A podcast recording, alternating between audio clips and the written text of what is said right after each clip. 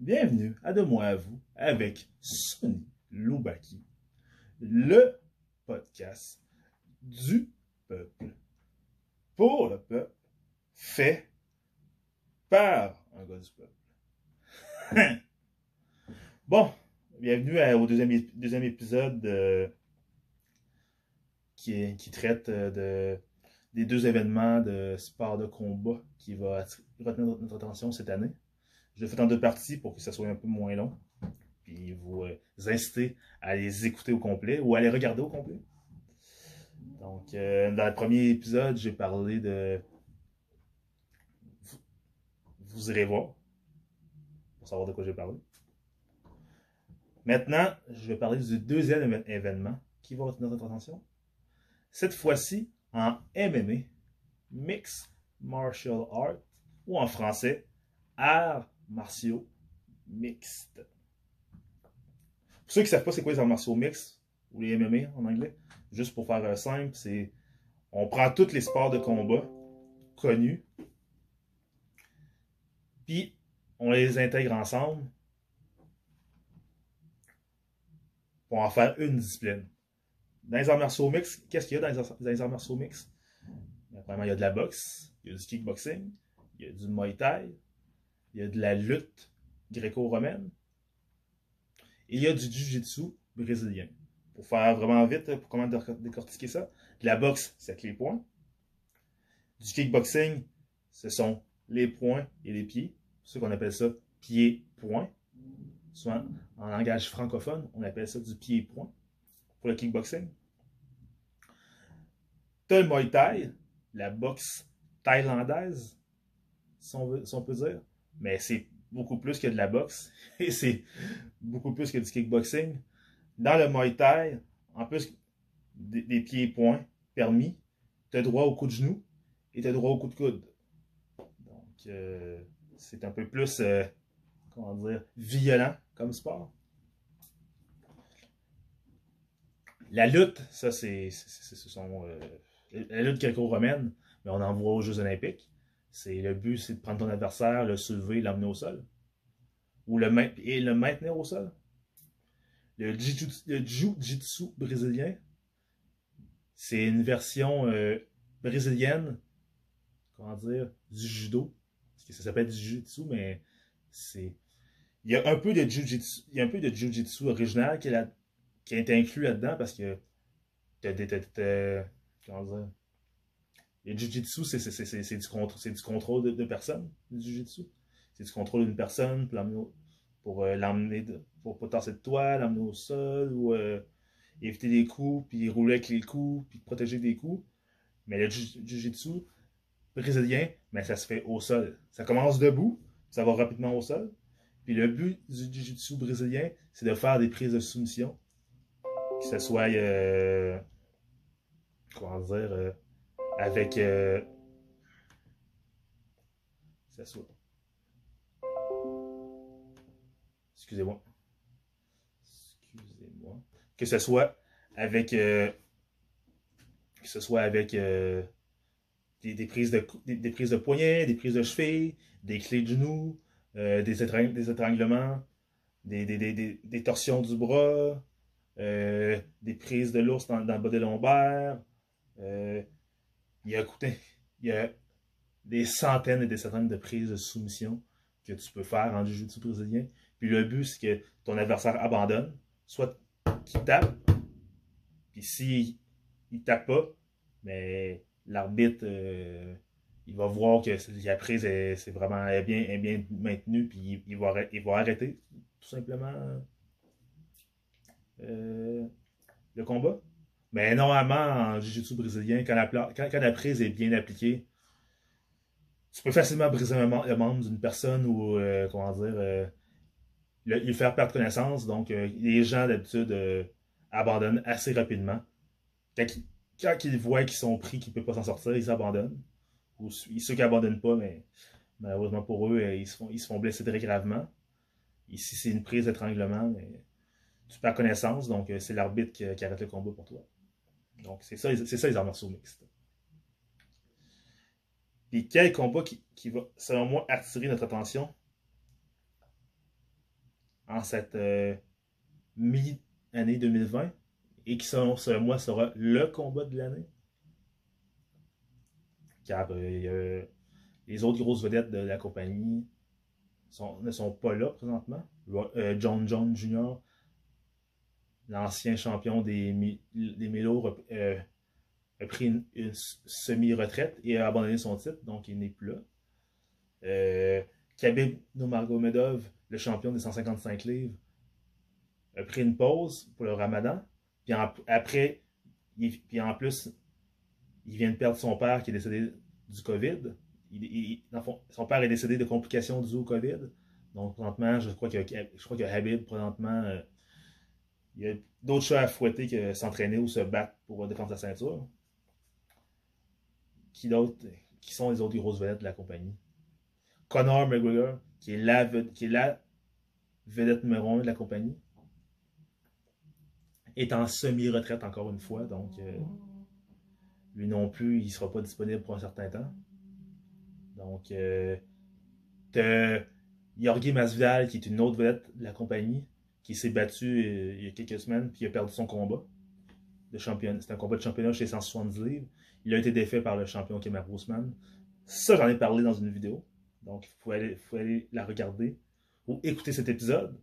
Car euh, allez voir sur ma chaîne ou euh, sur mon podcast, sur une plateforme de streaming, et vous allez retourner cet, cet épisode-là. Donc, Yorgi Masvidal n'est pas disponible.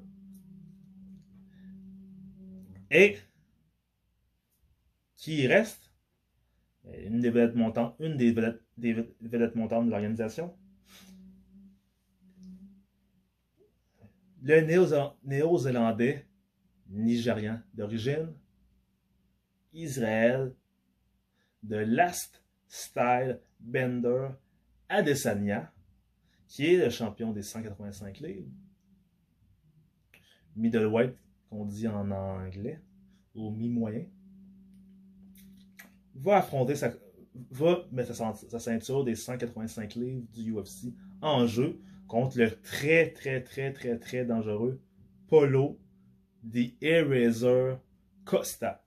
Pour ceux qui ne comprennent pas ce que veut dire Eraser, ça veut dire l'effaceur.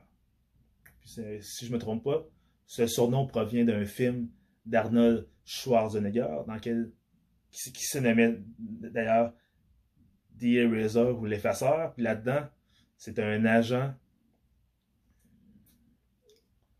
de la CIA, je me trompe pas, qui, avait, qui avait comme euh, mission d'effacer des témoins gênants pour le, gouvernement américain ou, protéger des, témoins euh, important. Donc, euh, c'est ça.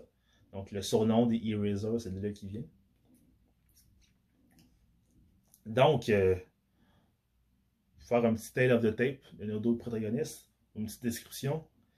Israël Adesanya a 31 ans, il mesure 5 pieds 4 pouces et possède 81 pouces de portée. Lui, en, en, MMA, il a 19 victoires, 0 défaites. Et au UFC, il a 8 victoires, 0 défaites, dont 3 par KO et 5 par décision majoritaire. Puis avant ça, il a eu une carrière très fructueuse en kickboxing. 80, 80 combats en tout, 75 victoires, 5 défaites, dont une défaite par KO. Puis en kickboxing, il s'est battu chez les lourds légers et chez les poids lourds. Maintenant, il se passe chez les moyens en MMA. Puis il, s'est essayé en boxe aussi. Il a effectué 6 combats. Là-dedans, il a eu 5 victoires, une défaite. Donc, euh, lui, il est au UFC depuis pas très longtemps. Ça, sensation, c'est pour ça que sa sensation était vraiment fulgurante. Il s'est battu très souvent en très peu de temps. Ça fait moins de 3 ans qu'il est au UFC. Donc, euh, c'est pour ça que sa sensation était fulgurante. Il a affronté il a affronté ses adversaires back-to-back. Puis toutes des victoires euh, très éclatantes. Donc c'est pour ça que. Il y a un style très, très, très, très, très, très, très euh, spectaculaire. Il y a un jeu de pied exceptionnel, un jeu de tête. Euh, il, y a, un fight IQ genre, comment je peux dire, euh, c'est quoi un fight IQ? C'est un, quotient intellectuel de combat, c'est-à-dire sa capacité d'analyser le combat sur place, pendant, pendant qu'il se bat, est vraiment très élevé. Donc, ça fait, ça fait, c'est ce qui fait qu'il subit très peu de dommages durant ses combats. Puis c'est pas un combattant qui va rester devant toi pour te laisser, pour te le frapper. Donc, il est très difficile à te toucher. Puis, sauf que lui, étant donné sa portée, étant donné son physique, c'est un grand élancé, il peut te toucher très. Il, toucher sans, être, proche de toi. Que ce soit par coup de pied, par coup de poing, par coup de coude, par coup de genou. Donc, euh, ça, ça, en fait un combattant très dangereux. Puis, il a une très bonne défense contre les amener au sol. Puis, si tu l'amènes au sol, il est capable de se débrouiller. Donc, euh, on pourrait dire que c'est un combattant quand même complet.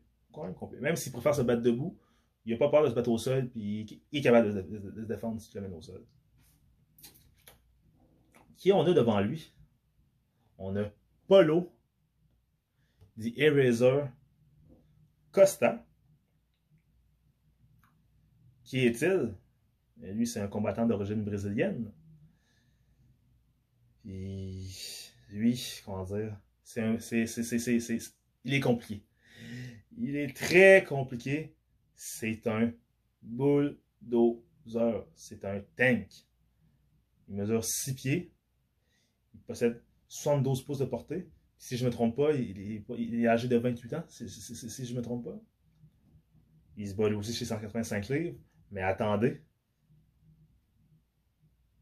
Il fait le poids à 185 livres, mais le soir du combat, parfois il avoisine les 215-220 livres. Et lorsqu'il n'est pas en train de couper du poids, en camp d'entraînement, dans la vie de tous les jours, c'est quelqu'un qui, pèse aux alentours de 230 livres, puis pas avec beaucoup de gras. Donc, euh, vous imaginez un peu le, molosse. Pour le sport de combat, c'est sûr que pour, la, pour, pour quelqu'un normal, 6 pieds, 230 livres, c'est pas énorme, sauf si tu es en, très bonne forme physique, ça peut, ça, peut être costaud, mais c'est pas c'est pas énorme.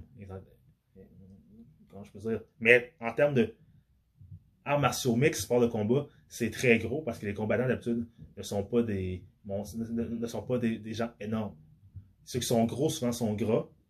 Ceux qui sont musclés ont surtout des physiques athlétiques. Donc, euh, Paulo Costa, c'est un monstre. Puis Paulo Costa, lui, en MMA, il est invaincu. Il a 13 victoires en MMA. Puis il y en a 5 au UFC, dont 4 par KO. Donc, 5 euh, victoires au UFC, 4 victoires par KO. Puis quand, c'est quand que Paulo Costa a commencé à se faire un nom, c'est quand il a battu Johnny Hendricks par knockout au deuxième round, si je ne me trompe pas.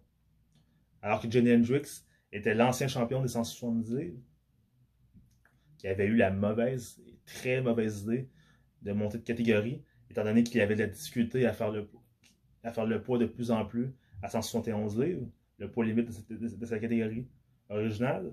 Donc, euh, il a décidé de. Comment dire Plus de coupe de poids.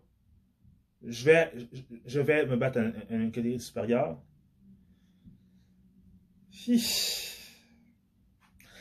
Ça ne s'est pas très bien passé pour M. Hendrix. Il s'est fait rouler dessus par Paulo Costa. Puis ça a été. À partir de là, les gens au UFC et les spectateurs ont, vu qu'on avait un homme très dangereux. Donc, euh, les deux derniers combats de Polo, de Polo Costa ont été contre Uriah Hall, si je ne me trompe pas, qui est lui aussi un, artiste du knockout, qui est un spécialiste du Muay Thai. En passant, Paul Costa, ses disciplines de prédilection, c'est le Muay Thai et le, et le Jiu-Jitsu brésilien. Donc, c'est ça. Désolé, de ne pas l'avoir précisé avant. Donc, euh, c'est ça. Euh...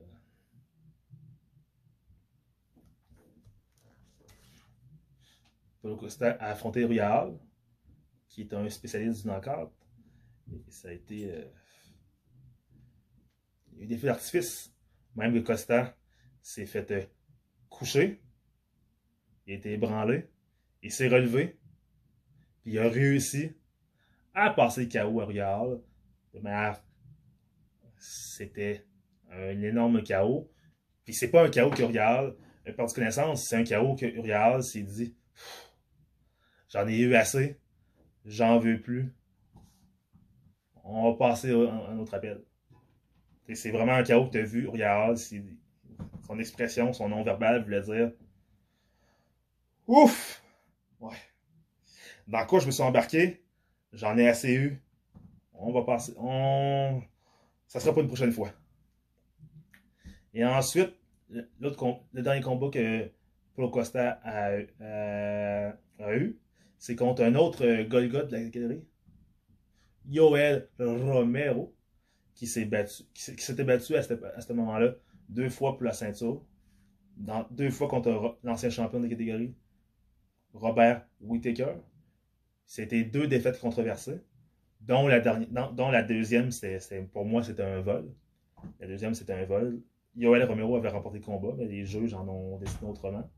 C'est peut-être aussi le fait que Yoel Romero n'avait pas fait le poids, puis ça aurait mal paru d'avoir un, champion un, champion sans ceinture, parce que quand, quand tu fais pas le poids, pour un combat de championnat, mais même si tu remportes le combat, tu n'auras pas la ceinture. Donc, euh, je dis ça, mais je dis rien. Dans le premier combat, c'était serré.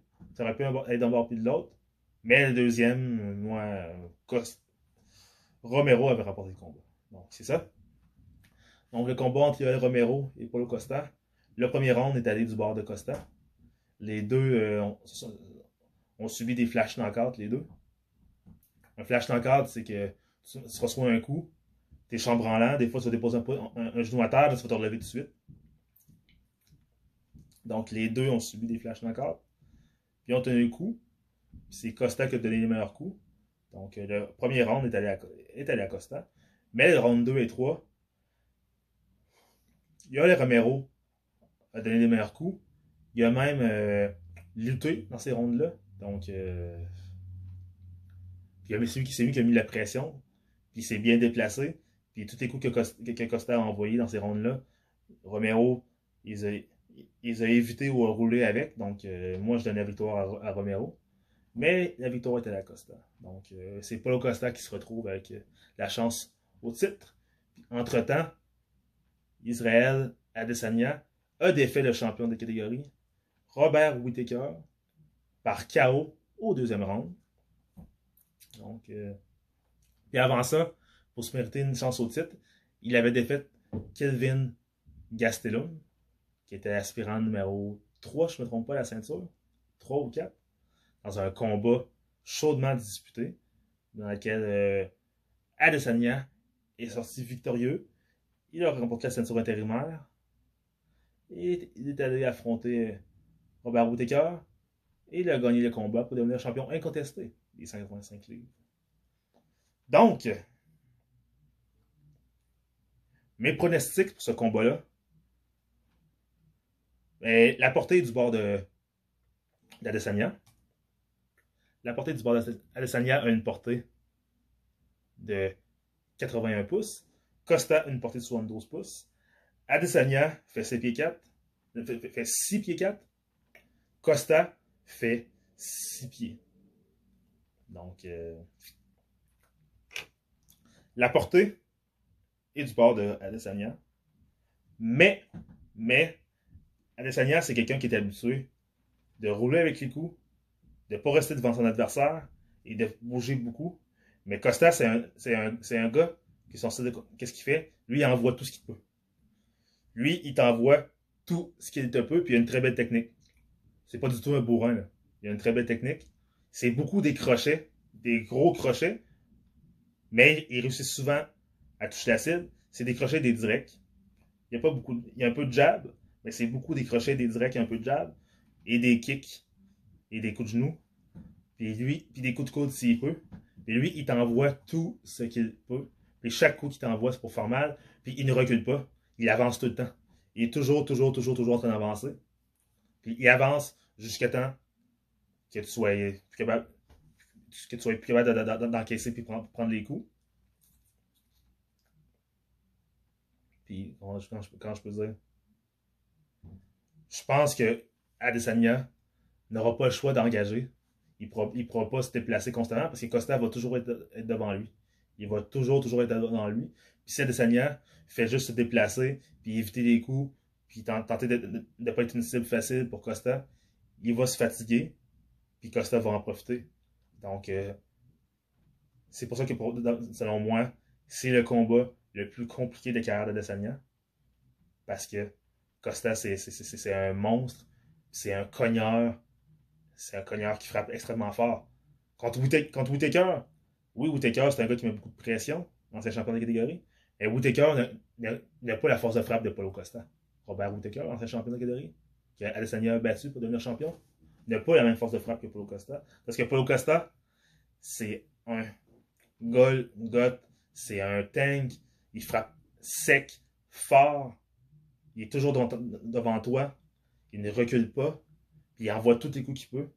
Donc, euh, Adesanya n'aura pas le choix, d'échanger. Puis c'est pas, pas le genre de combat qu'Adesanya aime.